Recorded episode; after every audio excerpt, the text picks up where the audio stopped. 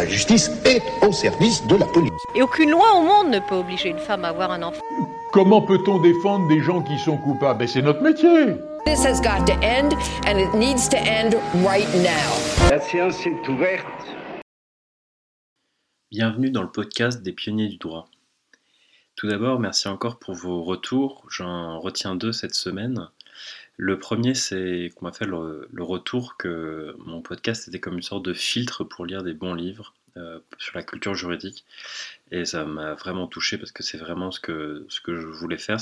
C'était vraiment l'ambition que, que j'avais.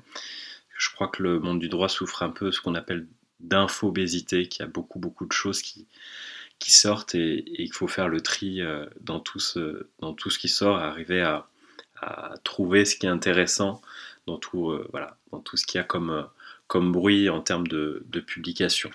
Et la seconde, euh, la seconde chose, alors c'est plutôt une, une remarque, une critique sur le fait que je donnais pas assez les références de tout ce qui tournait autour du livre, que je, tout ce dont je parle, et que, dont je ne donne pas les références, donc je vais essayer de, de faire ça, notamment à partir de ce premier épisode, donc c'est-à-dire que toutes les, toutes les références de ce dont je vous parle, je les mettrai en commentaire, enfin dans le descriptif en fait du, podcast. Aujourd'hui, je vais vous parler, pour ce cinquième épisode des Pionniers du droit, d'un article qui s'appelle Amazon Antitrust Paradox de Lina Khan.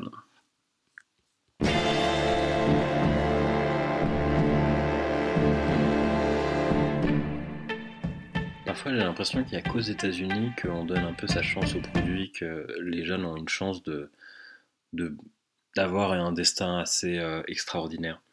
Et c'est vraiment pas la personne dont je vais vous parler aujourd'hui qui va me faire changer d'avis. Lina Khan, c'est, il y a encore 4 euh, ans, c'était simplement une, étudiante en droit de la concurrence, donc une matière qui n'est pas forcément très, très, très folichonne hein, pour la plupart d'entre nous, même les juristes ne sont pas forcément très attirés par cette, euh, par cette matière. Mais en 2017, elle va sortir dans le Yellow Law Journal un article Amazon Antitrust Paradox qui va révolutionner la façon dont on voit le droit de la concurrence. Et cet article, en fait, c'est un peu comme si elle, avait allumé une mèche, parce que euh, cet article va permettre, en fait, de, commencer à, changer complètement la façon dont aux États-Unis, les, fait, les lois antitrust vont être euh, appréhendées. Et aujourd'hui, elle a aussi une influence, je vais revenir au cours du podcast, elle va avoir une influence en fait euh, au niveau européen. Même la Commission européenne va reprendre une partie de ses thèses euh, pour euh, de prochaines législations européennes. Donc aujourd'hui, à 32 ans, où est-ce qu'elle en est? Elle en est à ce que le mercredi 21 avril, donc il y a quelques jours, elle est passée devant le Sénat pour que sa nomination en tant que commissaire à la commission euh, de la compétition, de la concurrence aux États-Unis soit validée. Donc là, elle attend que le Sénat valide en fait sa, nomination. Ça aussi, je vous mets la référence de, l'audition qui est extrêmement intéressante. Mais aujourd'hui, voilà, on a quelqu'un qui a 32 ans, qui a changé le paradigme du droit de la concurrence, qui a une, incidence directe sur la façon dont on voit les, les GAFA. Donc on peut dire qu'à 32 ans, elle pèse dans le game. Ça va être euh, un podcast en trois parties cette fois-ci. La première partie sera sur la lecture classique du droit de la concurrence aux États-Unis sur, euh, sur les antitrusts, la seconde partie sur les barrières à l'entrée sur Internet, et la troisième partie sera sur les solutions qu'elle propose, les grandes orientations qu'elle propose pour pallier aux problèmes. Round one, fight! Le thème récurrent qu'on va retrouver dans son article, c'est que le droit de la concurrence aux États-Unis est obsolète.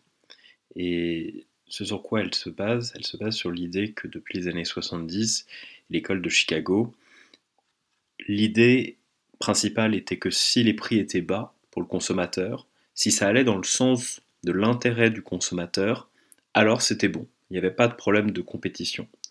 Et le, livre principal qui exposait cette théorie s'appelle The Antitrust Paradox de Robert Bock, auquel elle fait souvent, euh, Lina Khan fait souvent allusion.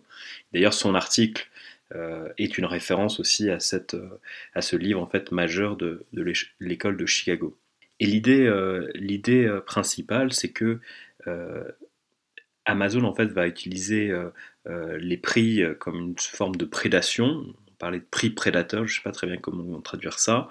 Et, il faut que euh, l'opérateur, en fait, pour qu'il ait des problèmes avec les lois antitrust, il faut qu'il fasse baisser les prix, puis qu'il les augmente pour récupérer ses pertes. C'est ça la théorie euh, pour pouvoir dire qu'il y a un problème d'abus de, position dominante.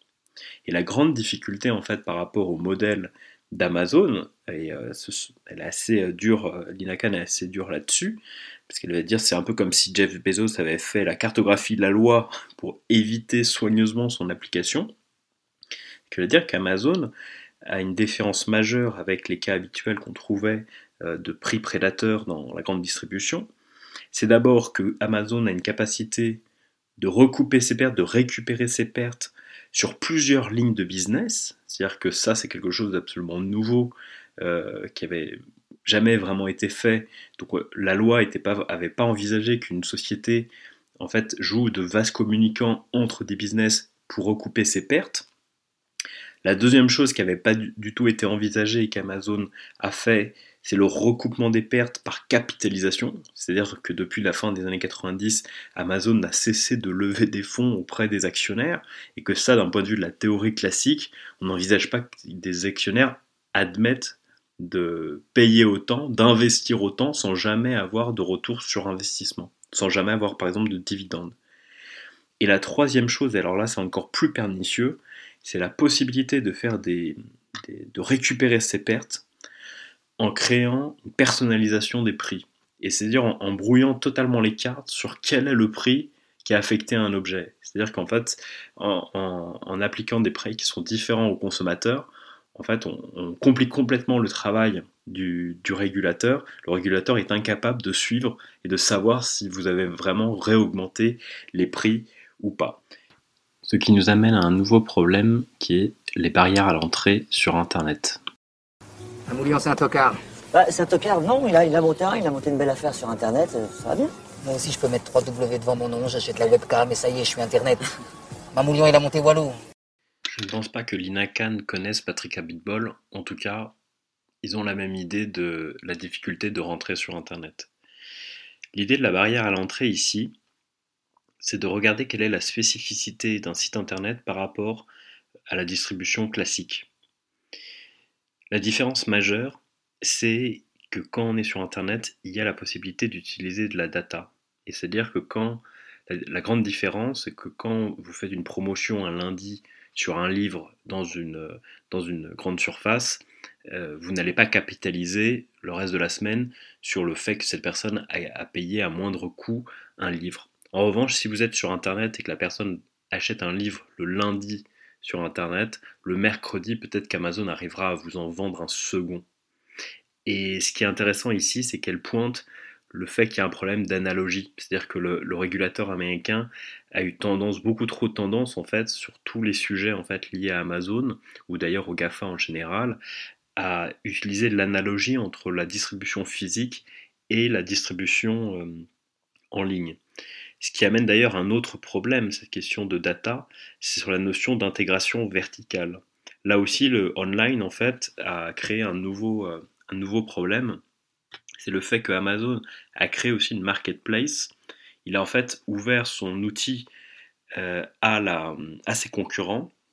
Il a fait en, sorte de devenir en fait une sorte de facilité, d'utilité pour tous les acteurs et notamment pour ses concurrents. Ce qui amène à un problème très simple qui est l'espionnage du marché. C'est-à-dire que Amazon peut se faire l'économie de prendre des risques sur un marché. Ils n'ont qu'à suivre ce qui est en train de se passer sur leur marketplace et voir que s'il y a quelque chose qui commence à bien marcher, bah, se positionner sur le marché. Final round, fight J'ai oublié de préciser que l'article fait une centaine de pages, ça se lit assez vite. Et pour ce qui est des solutions, vous pouvez, si, ça, si vous n'avez pas forcément beaucoup de temps, vous pouvez aller directement à la fin, prendre les 15 dernières pages où elle aborde la question des, des solutions. Donc par rapport à tout ce qui a été évoqué jusqu'à présent, elle va expliquer à quel point euh, la situation, ce qu'a fait Amazon, crée énormément d'externalités négatives sur euh, l'emploi, sur la création d'entreprises, et qu'il y a d'autres paramètres que le prix, que, le prix bas pour le consommateur. Il y a aussi la qualité des produits, sa variété, le service qui est fourni avec le produit, et surtout aussi le risque de baisse d'innovation. Donc pour elle, il faut prendre beaucoup plus de critères en compte. Et elle va proposer deux grands choix, en fait. Le premier choix, c'est de renforcer le droit de la concurrence.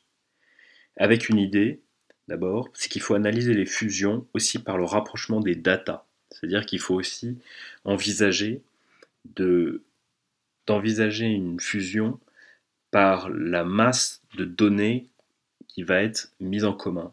Elle pense notamment au cas du rapprochement entre Facebook et Instagram.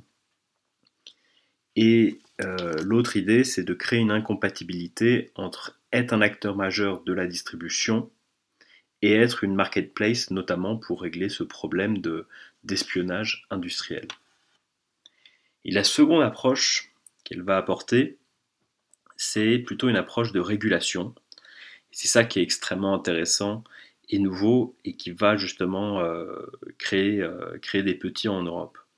C'est d'avoir une approche en fait du risque systémique, de considérer que par la place qu'a Amazon, comme d'autres acteurs d'ailleurs, en fait, ils ont ce qu'elle appelle une Public Utility Regulation. Elle considère qu'il faut accepter le pouvoir des plateformes, mais les réguler. Et qu'il est essentiel, en fait, pour ça, d'éviter la discrimination, en fait, entre les produits. C'est le principal enjeu, en fait, dans le cadre de cette régulation. Et que ces plateformes ont pris un tel poids qu'ils sont à la limite presque du service public et qui doivent se soumettre à des services qui relèvent quasiment d'un service euh, public. Et cette régulation a pour conséquence de demander le démantèlement en fait de Amazon en trois entités. Une entité Amazon en tant que distributeur avec euh, la livraison de ses produits, des produits qu'il vend. Un deuxième Amazon qui serait la marketplace. Et enfin un troisième Amazon qui serait Amazon Web Service. Et ce qui est intéressant, c'est que cette seconde approche qui est en train d'infuser au niveau de l'Union européenne, au niveau de, projets en fait de directives européennes euh, Digital Act Market notamment, dont je vous mets les liens en, référence dans la description. Notamment, on a repris la notion de plateforme systémique. C'est-à-dire que l'idée de Lina Khan, qu'elle a écrit dans son article de 2017, a été repris quasiment tel quel dans le projet euh, de, régulation, euh, enfin dans le projet d'évolution euh, du droit communautaire sur le sujet. You win. Perfect. Pour finir, je vais vous lire un extrait de l'article. Les analystes et les journalistes ont noirci du papier en cherchant à comprendre le phénomène Amazon. Comme l'a dit un commentateur dans un article largement diffusé, Amazon, pour autant que je sache, est une organisation caritative dirigée par une communauté d'investisseurs pour le bénéfice des consommateurs. À certains égards, cette perplexité est vaine. La trajectoire d'Amazon reflète la philosophie d'entreprise que Bezos a décrite dès le début. Dans sa première lettre aux actionnaires, Bezos écrit nous croyons qu'un élément fondamental de notre succès sera la valeur à long terme créée pour les actionnaires. Cette valeur sera le résultat direct de notre capacité à étendre et à consolider notre position de leader actuel sur le marché. Nous nous mesurons en suivant les indicateurs les plus révélateurs de notre leadership sur le marché. La croissance des clients, la croissance des revenus, le degré auquel nos clients continuent d'acheter chez nous sur une base répétée et la force de notre marque. Nous avons investi et continuerons d'investir de manière agressive pour élargir et tirer parti de notre base de clients, de notre marque et de notre infrastructure alors que nous nous dirigeons vers la création d'une franchise durable. En d'autres termes, l'essence du modèle commercial d'Amazon était d'établir la scalabilité. Pour atteindre cette scalabilité, l'entreprise a donné la priorité à la croissance. Dans le cadre de cette approche, un investissement agressif était essentiel, même si cela impliquait de réduire les prix ou de dépenser des milliards pour permettre de devenir le guichet unique des consommateurs. Cette approche signifiait qu'Amazon, précise Bezos, pouvait prendre des décisions et effectuer des arbitrages bien différents de certaines entreprises. À ce stade, dit-il, nous choisissons de donner la priorité à la croissance car nous pensons que la scalabilité est essentielle pour réaliser le potentiel de notre modèle d'affaires. L'accent mis sur le leadership du marché, Bezos s'appuie sur le terme six fois dans la courte lettre, indique qu'Amazon avait eu dès l'origine l'intention de dominer. Et à beaucoup de points de vue, Amazon a réussi. La croissance de ses revenus d'une année sur l'autre dépasse de loin celle des autres détaillants en ligne. Malgré les efforts déployés par des concurrents de taille comme Walmart, Sears et Macy's pour booster leurs opérations en ligne, aucun rival n'a réussi à regagner des parts de marché.